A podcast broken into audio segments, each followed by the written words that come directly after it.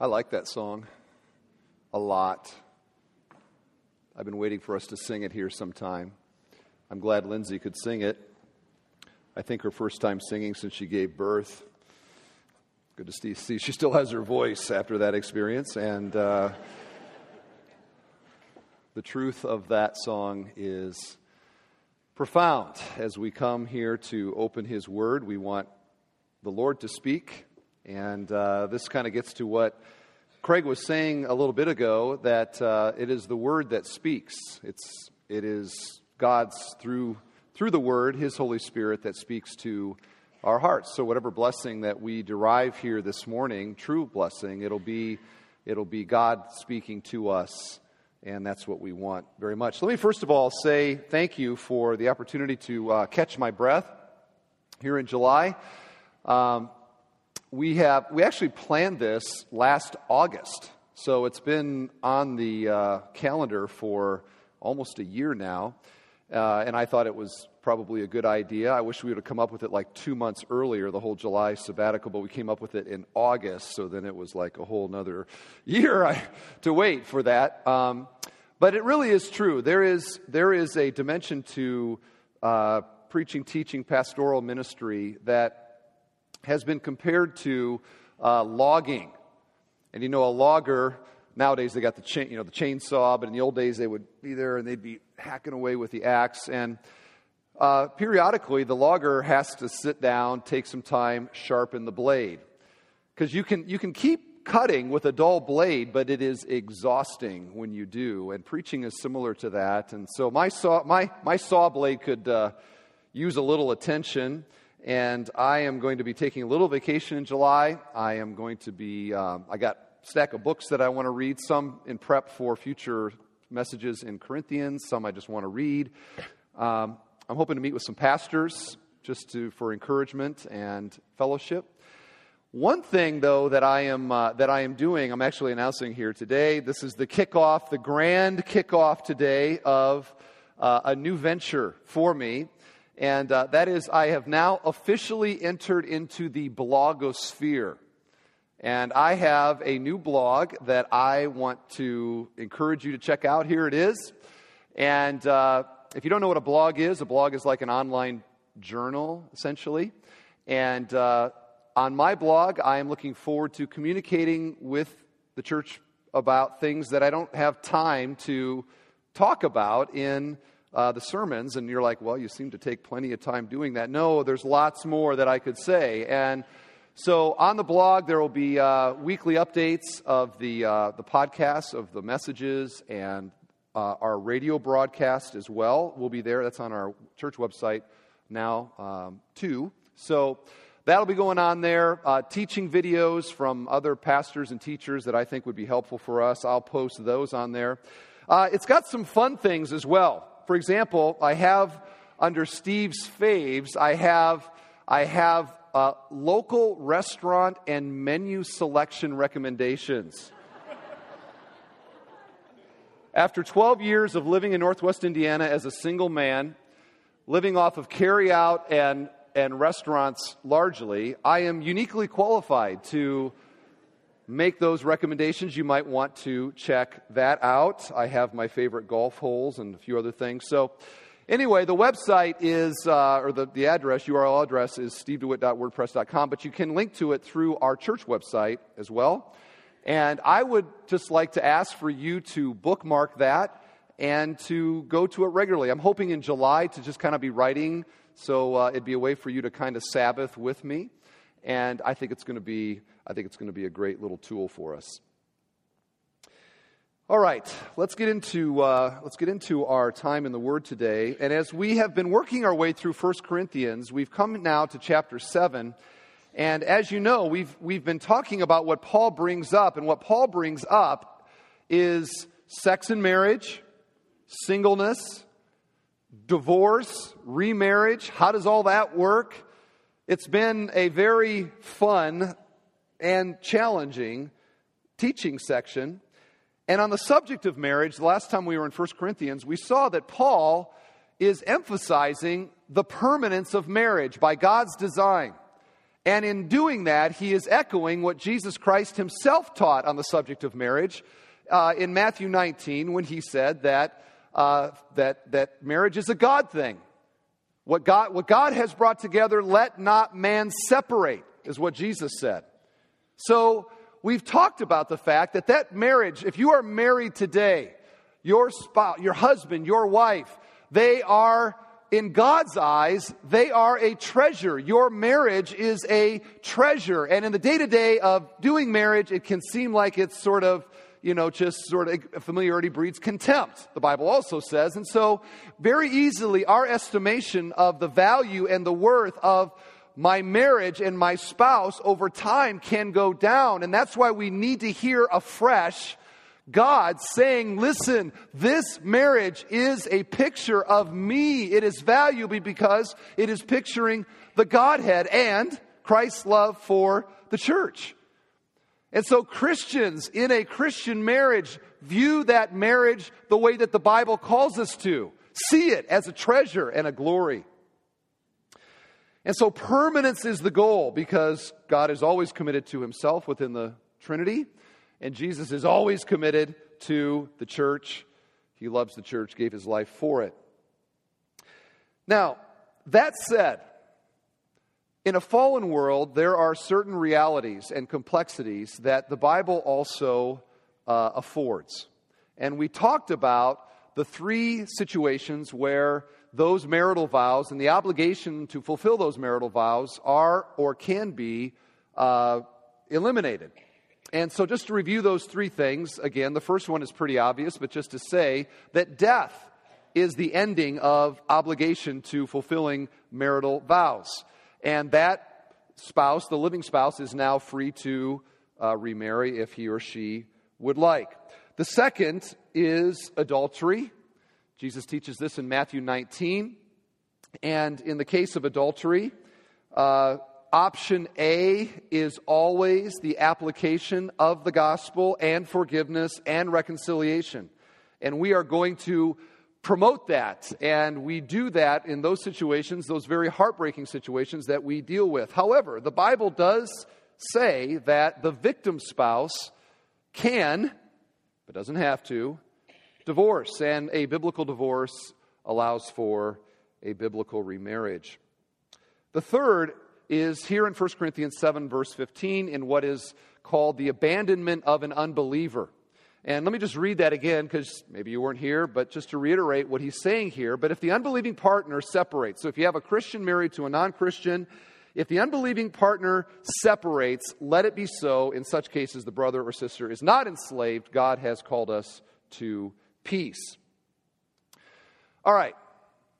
So those are the three. And, and I'm not going to spend time going over all that again. You can get the tape or listen to the podcast, whatever, about that. But here's the point if those are the only three biblical occasions for the ending of a divorce, what should we take from that? That permanence in marriage is a big deal. How are we to view the challenges of marriage and when it gets tough and when it gets hard? Let me tell you, when it does, now what will become evident is whether you are in this marriage or viewing marriage from a me perspective or from a God perspective. Because when people are in it selfishly, I am in it as long as my spouse is meeting my needs or as long as I feel like I am in love with you. And when that's done, well, then the marriage is done. That is a me centered approach to marriage. A God centered approach to marriage, where marriage is grounded in the character of God and is a reflection of the eternal, enduring love of Jesus Christ for the church.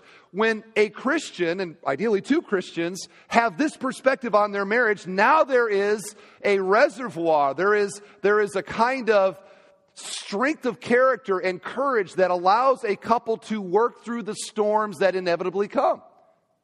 And so, life in a fallen world will reveal what kind of perspective we have on marriage. And that is why the church, and specifically our church, and the people, the marriages of our church, had better get it now.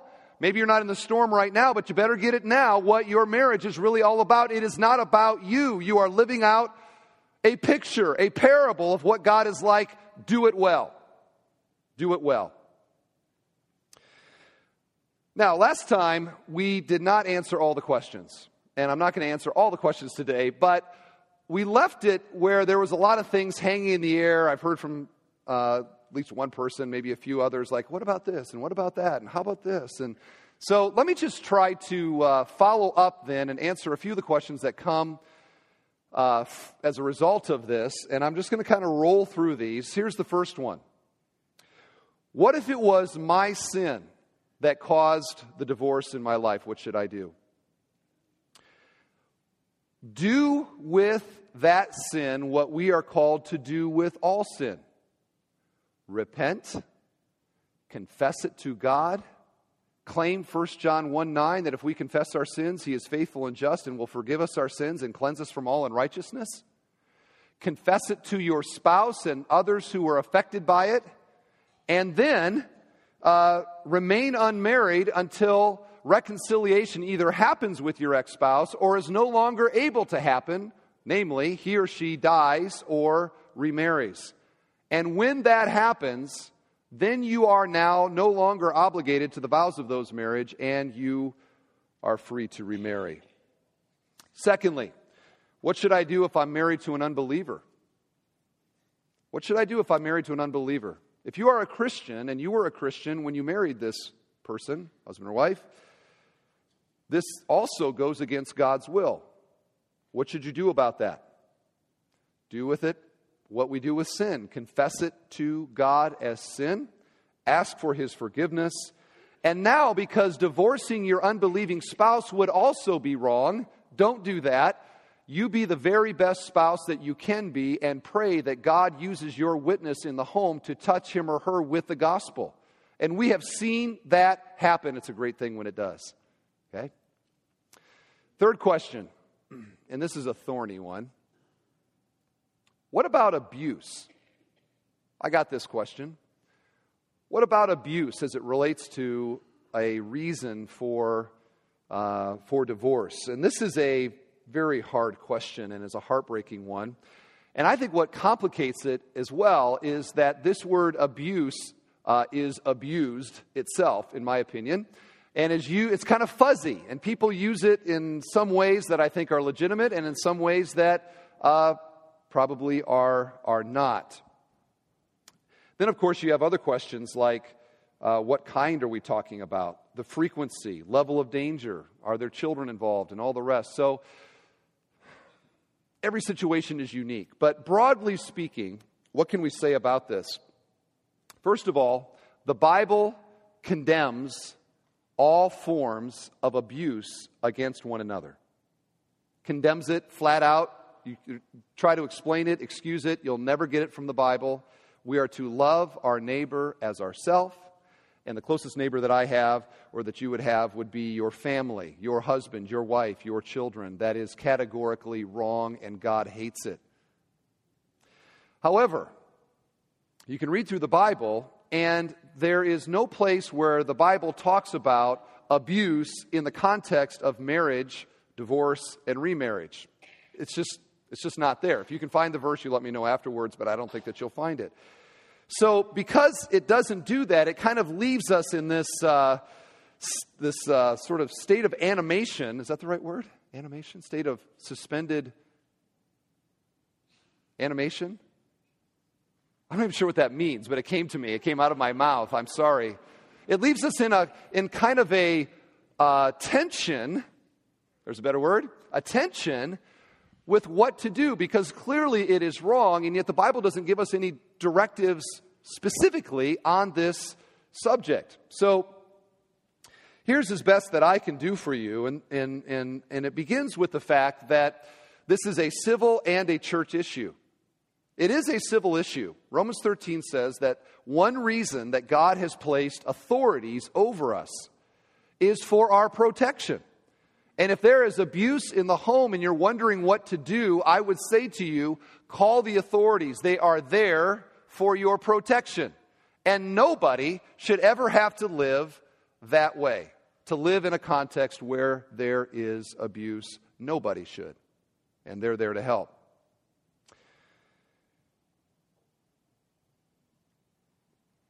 Now, as far as the church goes, here's where the church and the Bible and, and, and teaching, this is where it gets a little bit challenging. But I would say this that if you are, if it's a context like 1 Corinthians 7.15 is talking about where you have a Christian and a non Christian, and we will assume that it is the non Christian who is abusing the Christian. 1 Corinthians 7 teaches us that if, if two if a believer and unbeliever are married, that they and the, the unbeliever wants to stay, that they should stay married, right? If this, though, is going on in the home, I would say that in spite of his or her words, his actions are speaking louder. He is not wanting, or she, he is, we'll say he, he is not wanting to dwell with you as a husband. And so, if this is a pattern, then I would say that 1 Corinthians 7:15 would apply even if he says, "No, no, I want to stay with you." Well, you need to be a husband then. Okay?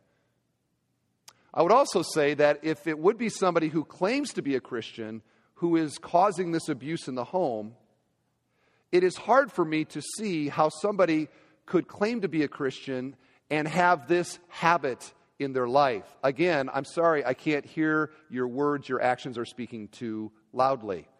And so I would also suggest that 1 Corinthians 7:15 could also apply. And here's where I think the church is, has a role to play because your conscience is struggling with what should I do? And am I free to leave this marriage?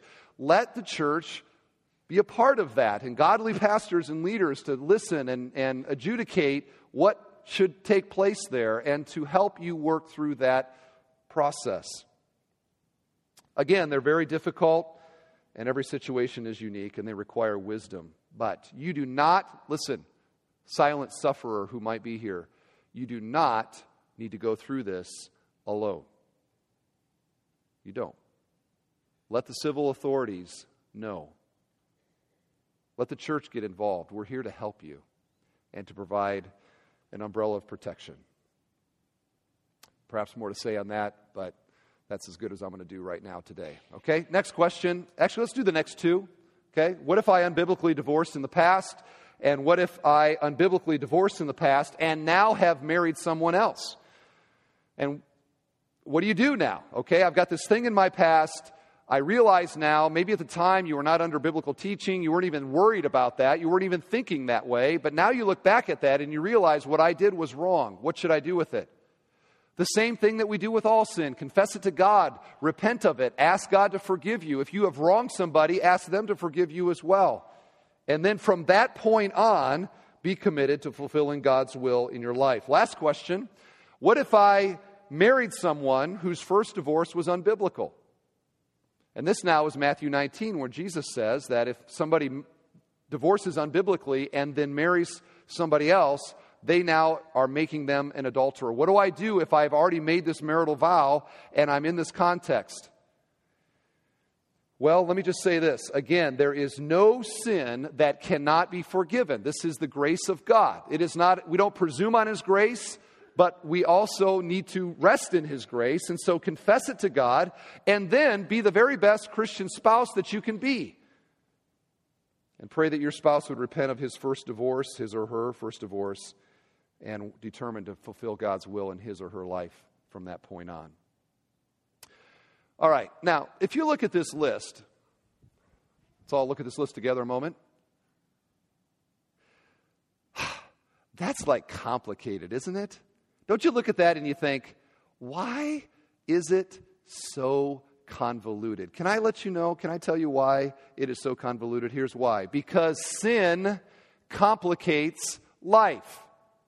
Whenever we step away from God's blueprint, things just start crashing, and it is hard, very hard, to put them back together. And we need to acknowledge that if you have a family member or you yourself or a friend who's ever gone through a marriage and a divorce, then you know that this is a devastating experience and there's just there's collateral damage all over the place. However,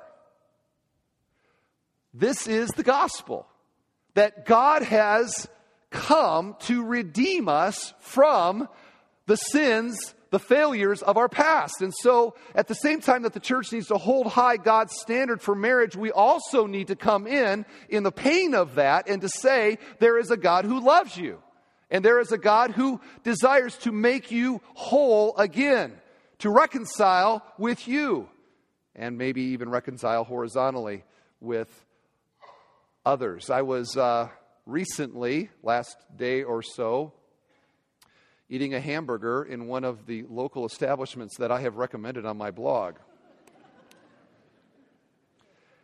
and I was, I just got there, got the menu, knew what I wanted, and my, my waitress came up and uh, took my order. Well, then she came back and she said, Where are you a pastor at? And I said, At Bethel Church.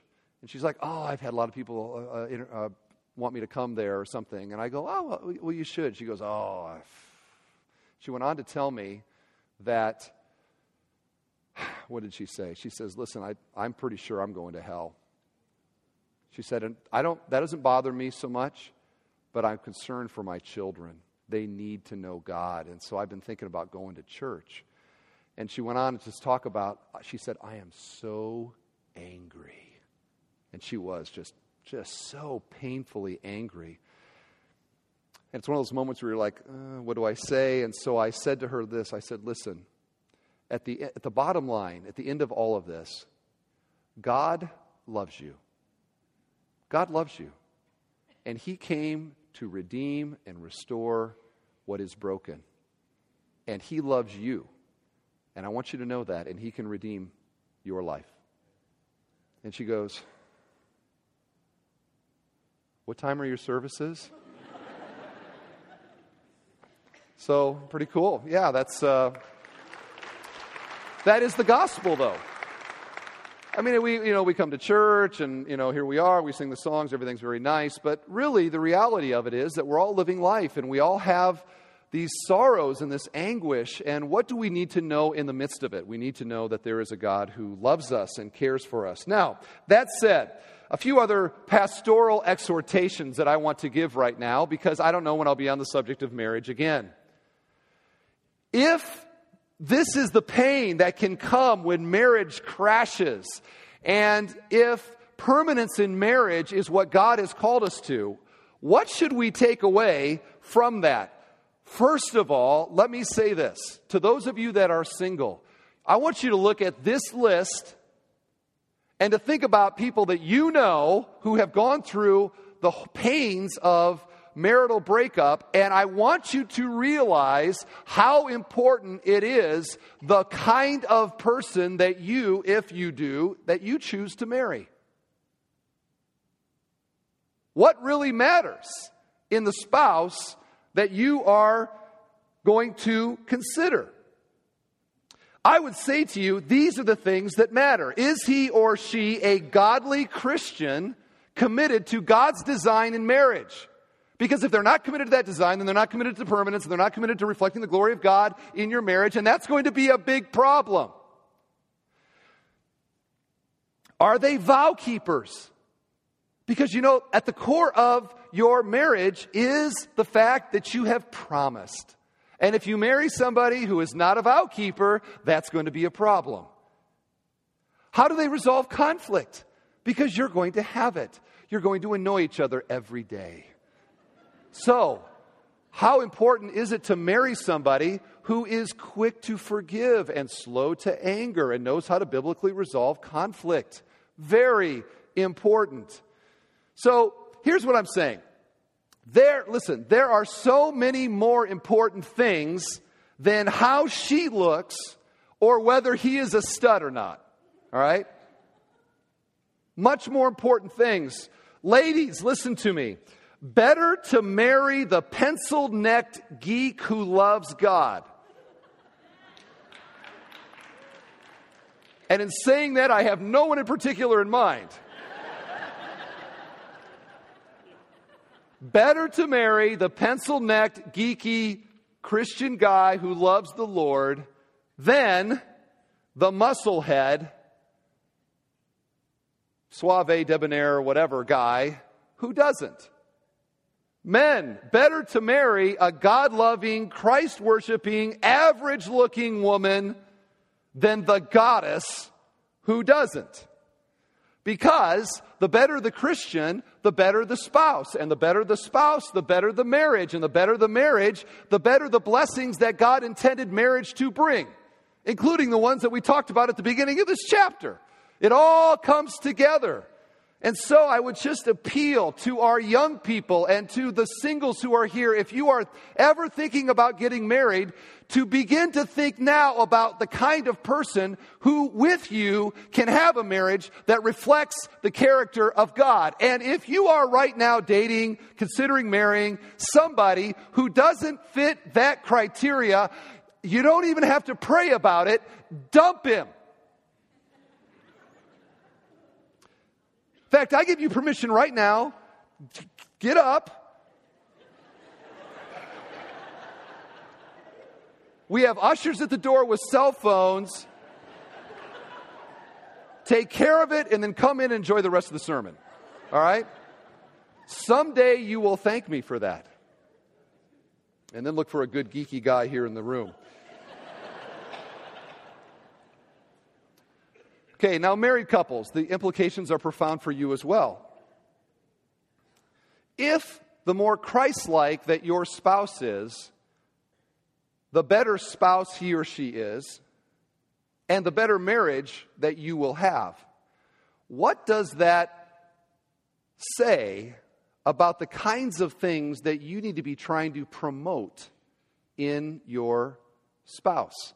And what does that say about the kinds of things that your marriage should be revolving around and the kinds of things that you're spending your time doing and the way that you are cultivating that marriage. If it is the godliness of your spouse and his or her commitment to reflecting the glory of Jesus Christ in the way that they relate to you, an imperfect person, then do all that you can to promote spiritual growth in their life and pray that God would do that in their life and pray that God would mature them spiritually and give attention to the things that do that. And I would say that if you do that, it will enrich your marriage. And who doesn't want to have an enriched marriage? I think everybody does. All right, so those are my final uh, little follow up to last week's message. That was basically the introduction. so let's move on. And what we're going to do now in the text is we are going to tackle verses 17 through 24. And you're going, oh, there's no way. No, I can do it. Okay, I can do it yet. Verses 17 through 24. Let me introduce it this way by asking you a question. If I asked you, what is one thing that needs to change? What is one thing? What is the thing that needs to change in your life? What might you say that it is? Now, think about that as I read our passage here. And uh, I'm just going to read it right straight through, okay? In fact, why don't we stand for the reading of God's Word? Can we do that? Here we go. Only let each person lead the life that the Lord has assigned to him and to which God has called him. This is my rule in all the churches. Was anyone at the time of his call already circumcised? Let him not seek to remove the marks of circumcision. Was anyone at the time of his call uncircumcised? Let him not seek circumcision. For neither circumcision counts for anything, nor uncircumcision, but keeping the commandments of God. Each one should remain in the condition in which he was called. Were you a slave when called? Do not be concerned about it, but when but if you can gain your freedom, avail yourself of the opportunity. For he who is called in the Lord as a slave is a freedman of the Lord. Likewise, he who was free when he was called is a slave of Christ. You were bought with a price. Do not become slaves of men. So, brothers, in whatever condition each was called, there let him remain with God. May God add the blessing to the reading of His Word. Thank you. You may be seated. Now, right now, you're sitting down going, I have no idea what he's going to do with this passage. And in a way, it is a struggle because it would seem to be a real digression from what he has been talking about with marriage and singleness and all the rest. So, what is going on here? Remember who Paul is writing to. He's writing to these Corinthian Christians at, at this church, and there had, there had uh, come to the church a prevailing philosophy that said that to be really spiritual, you had to be sexless and single. Okay? That's what you needed to do. So the result of that was that the married people were sitting there going, Well, why did I marry you? If, if I'm going to please God and I've got to be single, then I think I, I sort of wish that I was single. And the single people in the church are struggling, we know from the previous passage, with the normal passions and desires of sexuality. And so they're thinking that they might want to get married, but they're worried that maybe God wouldn't like that. And so, but in their hearts, they want to be married. So the married people want to be single. The single people want to be married. And Paul then goes on to describe four other groups. He talks about the Jews and the Gentiles in verse 18, the slaves and the free men in verses 21 and 22. So let's just talk about them a second. And uh, this is just what the text says that the Jewish people, the Jewish Christians, now coming to understand that salvation is by faith and not, is not the works of the law, are viewing their circumcision and sort of wishing that they hadn't uh, had that done. And the Gentile Christians reading through the Old Testament and seeing how this is talked about so much are in their heart thinking, well, maybe to be pleasing to God, I need to do this, are sort of wishing that they had had it done. So the Jews wish they were circumcisionally Gentiles. The Gentiles wish that they were circumcisionally Jews. The married people wish that they were single. The single people wish that they were married. The slaves, he says here, you want to talk about people in hard circumstance, it would have been slaves the slaves here now are naturally desiring to be free and are wondering if they can be good Christians as slaves. And so, what Paul is doing here is he is trying to counteract a common Christian misunderstanding about what it means to follow Jesus and what it means to be spiritual in God's eyes. And here it is. Many, many Christians think that what God primarily wants to do is to change the circumstances of my life. When we think about change, we think, okay, God, I want you, or I think that you should change, and you fill in the blank there. I asked you at the beginning, fill in that blank. I would bet 95% of the things that we came to our mind had something to do with an outward circumstance of our life. God, I wish that you would change my spouse. I wish that you would change my job situation. I wish that you would change uh, my, my children in some way. I wish that you would change a relationship in my life. I wish that you would change my health situation. I wish that you would change my financial situation. And on and on. These are the things probably that came to our mind as we thought about what needs to change in our life. And this is the way that we oftentimes approach it. Think of our prayers. Listen to our prayers. Our prayers so often are about these outward things in our life. And in our hearts, we think that this is primarily what God is wanting to do. And to this, Paul wants to just scream and say, Stop this, people.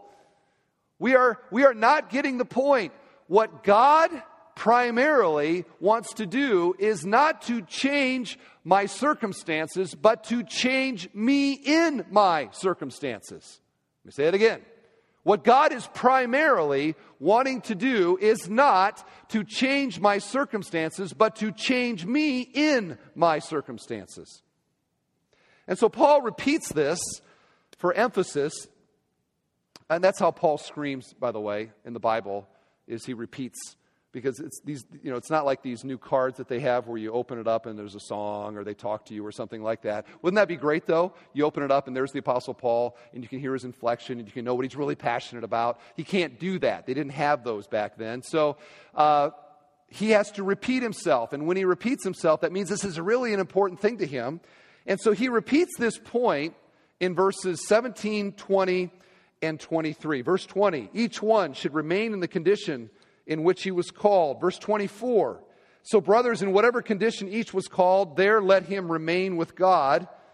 And then verse 17, which I think is the key one let each person lead the life that the Lord has assigned him and to which God has called him.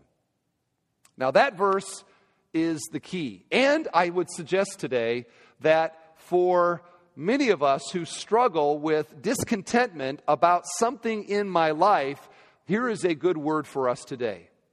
Notice what it says. Let each lead the life that the Lord has assigned him and to which God has called him.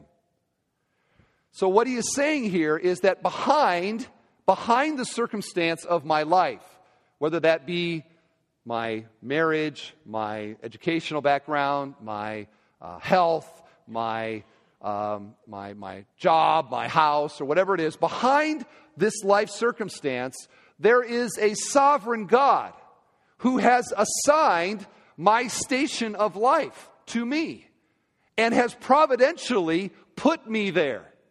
And so the Christian, then, looking at this through the lens of the Bible, looks at, looks at their life biblically and says, this is not just chance. This is not just some random thing that has happened in my life. There is a God who is behind it. So that perhaps it was a mistake that I made in the past. It was a dumb decision. It was a whatever. But behind that, God is sovereignly working. So that today I can say to you, your life is the life that at this point the Lord has assigned to you, whether you like it or not. There is a sovereign God behind everything. And He does want to change. God is all about change. Christianity is all about change, but it is not changing our circumstances. God has much more glorious goals for us. What does God want to change? What is, in the big picture, what does He want to change? And if you've been coming to Bethel Church for very long, I would hope that you would be sort of like keying in on this point because we talk about it so much. What is God's goal in my life? He is not trying to make me healthy. He is not trying to make me wealthy. He is maybe trying to make me wise. But the big goal is that He is conforming us to the image of His Son. Romans 8 says it. Let me read it to you. For those He foreknew, He also predestined to be conformed to the image of His Son. God is working in your life, Christian, to conform you, not outwardly, okay? Not outwardly, not circumstantially, but inwardly on the level of the, of the heart and the mind and the soul, the spirit, where my, my real personhood is, where my priorities are, and where my passions are, and where the, the goals and the directions and the motivations of my life are. That's where God is in there, and He's shaping and He's forming, and He is making us into the likeness, in terms of our attitudes and actions, of Jesus Christ. And the clearer that we understand that, the more readily we accept circumstances outwardly that we deem bad. Why? Because God is in it. He is using it to do something inside of me that He wants to do. He wants to make me like His Son, who He loves. And as a Christian, so do we. So this is good news for us. Oh, He's making us into the image of the person that I love the most my hero, Jesus Christ. Good. Now I'm talking really fast. I don't know why. Maybe Jesus did. I don't know. But uh, do you get what I'm saying? This makes a big difference. Big difference. We want God to change our circumstances. God wants to change our pride. He wants to transform our selfishness. He wants to remove our hypocrisy. He wants to uh, to work on our priorities. He wants to shape our passions. He wants to change us inside, inwardly, in a way that comes out. It's the inside out. That is Christianity. Now, that said, God does sometimes desire to change our circumstances, and He sovereignly can do that, right? And we're, you know, when He does that, this is, you know, we're, okay, God, you're working in my life. It's a wonderful thing. But some of us, I think, only view God working in our life when He's working to change our circumstances.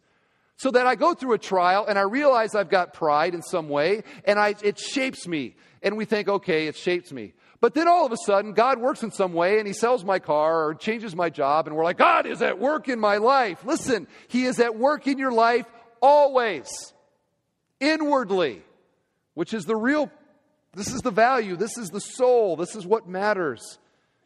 He wants our heart. Remember, what is the greatest commandment? Love the Lord your God with all your heart, soul, mind, and strength. That's God's goal. He wants to get us there inside. All right, now, in light of that, I would like to just uh, spend a little time in application. Since this is the truth, that God is not primarily wanting to change our circumstances, but is wanting to change us in our circumstances, what does that mean? Okay? What does that mean? I think that this means a change in the way that we view some things in our life.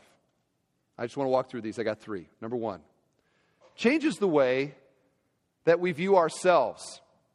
Changes the way we view ourselves. In the world that we live, most people view themselves in terms of outward circumstances.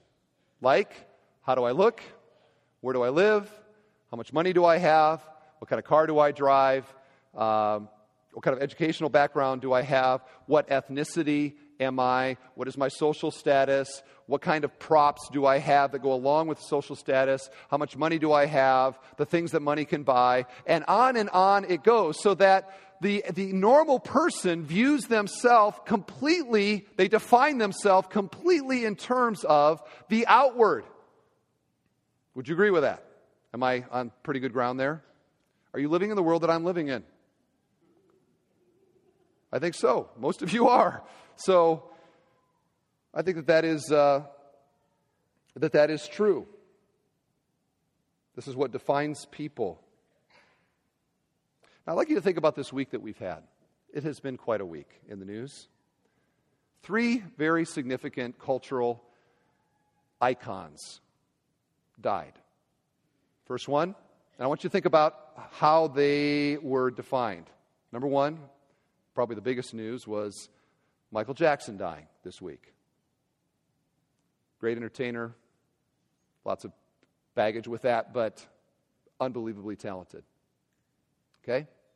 Number two, Farrah Fawcett. How was she defined? What was she all about? Sex symbol. Sex symbol. Number three, Ed Thomas.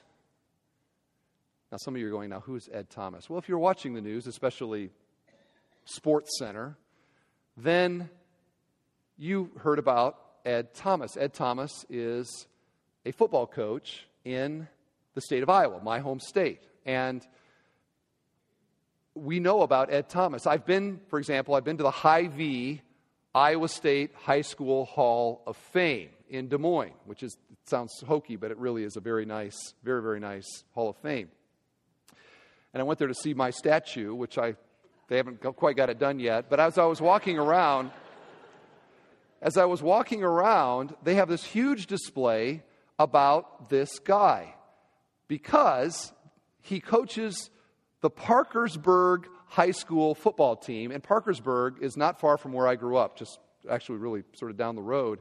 It's a wide spot in the road. There's like a couple hundred students in the whole school. And yet, in spite of that, Ed Thomas, four current NFL football players, a few of them like, you know, all pro kind of thing. How many high school football coaches can, can say that? And especially from Parkersburg, Iowa. So he was very noteworthy in, in that way. Here's the thing about Ed Thomas. And my family, I have family connections to, to him. What they're saying about Ed Thomas is that, you know, oftentimes when somebody passes away, they, they talk about him and maybe they sort of, you know, talk about him in glowing terms. The thing about Ed Thomas is that they're saying is everything you hear about him is true. It's true. Okay? Christian man, elder in his church, famous coach. Okay?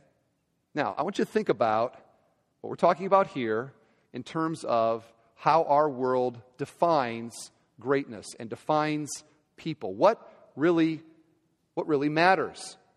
And to this, Christianity says something to everyone. Irrespective of social status, irrespective of how beautiful you are, irrespective of how talented you are, it doesn't matter. If I was in India talking to the untouchable caste, I would say the same thing to them that I would say to the Wall Street traders. What does it say? That Jesus Christ has come into this world to save sinners. And that now, as a follower of Jesus Christ, I no longer define myself by the social status things or by my, by my, my education or by how I look or any of the other things. I am who I am in Christ.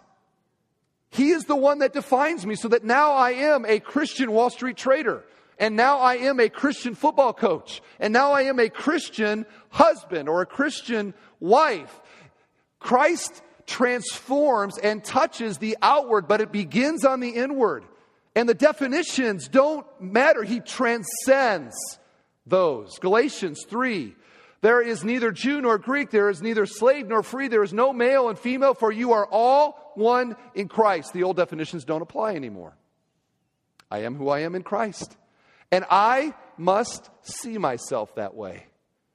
And what an encouragement that is to somebody here who sees disease in their body or sees outwardly not what they want or sees a job situation that is painful and especially as a man wondering you know if you're out of work right now and so often men in particular you know first question is where do you live? What do you do? And if you don't have an answer to that you sort of feel like i don't know right now. And yet as a christian to say i am who i am in christ transcends that and to see ourselves that way, I think that would be very helpful for us. Changes the way I look at myself. Secondly, the gospel transforms the way I look at my past. You know, the Corinthians, you have, you have the married people, and they're like going, Oh, why did I marry? And you have the single people going, I should have married. And you have the Gentile people going, I should have been circumcised. And the Jews saying, I wish I hadn't been circumcised. And the slaves going, I wish I wasn't a, I wish that I wasn't a slave. And, and there are people that are this way. It might be you today. Constantly second guessing and wondering about some decision that you made in the past, wondering if you made the right decision, wondering all these things. Like, there you are. You're wondering, if only I had gone to college. If only I had married Joey from high school. If only I had not married Joey from high school. If only I had made some different decision and your life is racked with this, if only, if only, if only, listen to what the Bible is saying to you today. You are where you are because the Lord has assigned you to that place. He has called you to this. And the calling now is not to just live in the past and, oh, if only, but to say, here is where I am. I'm in where God has assigned me, and I am going to live for the glory of God here. Whether slave or free, male or female, married or single, it doesn't matter. One commentator, Paul, is telling the Christians that the key to making their present situation count is to let God change them daily, right where He has placed them. So, Quit second guessing the past and leave here today and say, you know what? I am here by God's decree. I'm going to live for His glory. Out with the if only thing. All right, here's the last one. And boys, this could be so helpful. I pray that God blesses this point right here. What we're talking about in the gospel and Christianity changes how I find contentment how I find contentment. You know, the world that we live in thinks that if only these things outside of me would change, then I will have peace in my heart. And so, what do they do? They're constantly trying to change everything. I got to get a different house. I got to get a bigger house. I got to get a different car. I got to get a better car. I need to have a different spouse. I need to have. I need to live somewhere else. I need to get a educational thing. And and all these things are not, other than the one, are not inherently wrong, but and, and there's even a part in this that promotes a sense of, of, of, of moving forward. The slave, if you can get your freedom, you know, get it. There's nothing wrong with advancing in life and all the rest. But I cannot think that these are the things that are going to provide peace and contentment in my heart. They can't. And the reason that they can't is that we were never made to find contentment in these things. We were made for God. We were made for God. And Christian, you have Him in Jesus Christ. You have what your soul longs for. Even if we don't realize it, none of us do how, how, totally, but we have Him. And so this changes where I go and where, where I find my definition, where I find my significance, and where I think I'm going to find contentment. We think we find it, or we find it in the Lord. As Augustine said, I love the quote Our hearts are restless until they find their rest in Thee so that the single now sees their singleness as a part of God's plan for their life and doesn't sit there going, if only I was married, then I would be happy. And the married person now, good marriage or bad, sees that as a context that God has called him or her to live out the gospel and doesn't think, if only I wasn't in this marriage or if I was only married to somebody else. No, God has called you to this marriage. Make it work for the glory of God. And the person who has the health issue, doesn't just pine away all the time thinking, if only I didn't have the health issue, but sees now this disease as an opportunity to glorify God and all the things in our life. All these outward categories, they don't define, they don't, and we don't go there. We don't, I don't think that that's going to bring peace. I got what brings peace. And I want God to promote that in my heart. I've got the Lord. I've got the Lord. And He is working that change within me. And this is what I want the most. I don't think I explained that very well, but if you get what I'm saying, it really is a countercultural, radical truth that for the Christian is wonderful, truly. Now, how does this happen? God does it. He is sanctifying us, He is doing His work. We cannot do it on our own. The world tries to do it on their own, and they run after all these things, but they never can find what they're looking for. And I just want to conclude with a great illustration of this. I graduated from high school in 1986. And I'm this week, unlike some probably here, but I've been, I have been reflective about the whole Michael Jackson thing. Okay, some people are, some people aren't. Young people are like, I don't get it. But for, I, mean, I was in high school when he was like, that was his, that was the pinnacle of his career. And I remember me and my friends, you know, we were normal high school guys, and we sort of thought he was cool, okay? And so he, you know, we, I learned to moonwalk because I thought it was cool. And I can still do it at the bowling alley with a slippery wood. And so, because of that, now what happened this week with his death, I just have been like thinking about.